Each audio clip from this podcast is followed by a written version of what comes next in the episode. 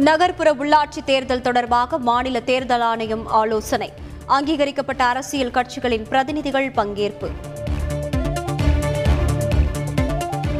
Corona மூன்றாவது அலை உச்சத்தில் உள்ள நிலையில் நகர்ப்புற உள்ளாட்சி தேர்தலை நடத்தக்கூடாது. சென்னை உயர்நீதிமன்றத்தில் முறையீடு. மயிலாடுதுறை மாவட்ட ஆட்சியர் அலுவலக வளாகத்திற்கு முதலமைச்சர் மு க ஸ்டாலின் அடிக்கல்.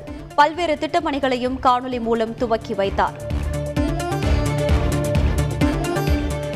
சர்வதேச விமானங்களுக்கான தடை நீட்டிப்பு. கொரோனா பரவல் காரணமாக சிவில் விமான போக்குவரத்து இயக்ககம் நடவடிக்கை.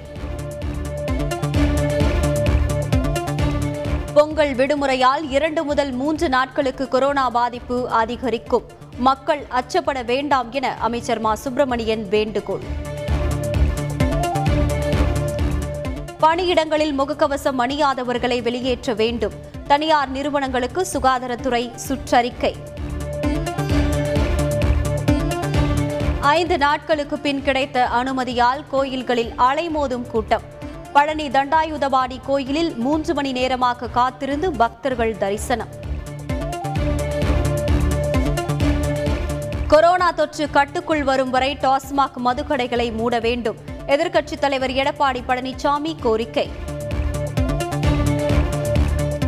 மாநகராட்சி பகுதிகளில் மழையால் சேதமடைந்த சாலைகளை சீரமைக்க நிதி. ஆயிரம் கோடி ரூபாய் ஒதுக்கீடு செய்து பணிகள் நடைபெறுவதாக அமைச்சர் கே என் நேரு தகவல்.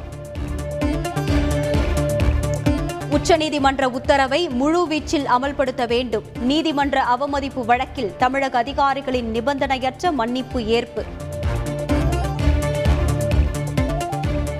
கர்நாடக எல்லையில் தமிழக விவசாயிகள் போராட்டம். மேகதாது அணை திட்டத்திற்கு எதிராக போராடியவர்கள் கைது. பாஜகவில் இணைந்தார் முலாயம் சிங் யாதவின் இளைய மருமகள். அபர்ணா யாதவுக்கு டெல்லியில் பாஜக நிர்வாகிகள் வரவேற்பு. கோவாவில் ஆம் ஆத்மி முதலமைச்சர் வேட்பாளராக அமித் பால்கர் அறிவிப்பு. மக்கள் மாற்றத்தை விரும்புவதாக அரவிந்த் கெஜ்ரிவால் கருத்து. சபரிமலை திருவாபரண பாதையில் வெடிபொருட்கள் கண்டெடுப்பு. சதிச் செயலா என போலீசார் விசாரணை. புதுக்கோட்டை திருமயம் அருகே நடைபெறும் ஜல்லிக்கட்டு போட்டி. சிரிபாயும் காளைகளை அடக்க துடிக்கும் காளையர்கள்.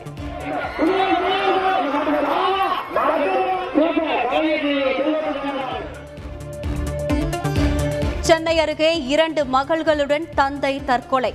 குடும்ப பிரச்சினை காரணமாக விபரீத முடிவு என தகவல்.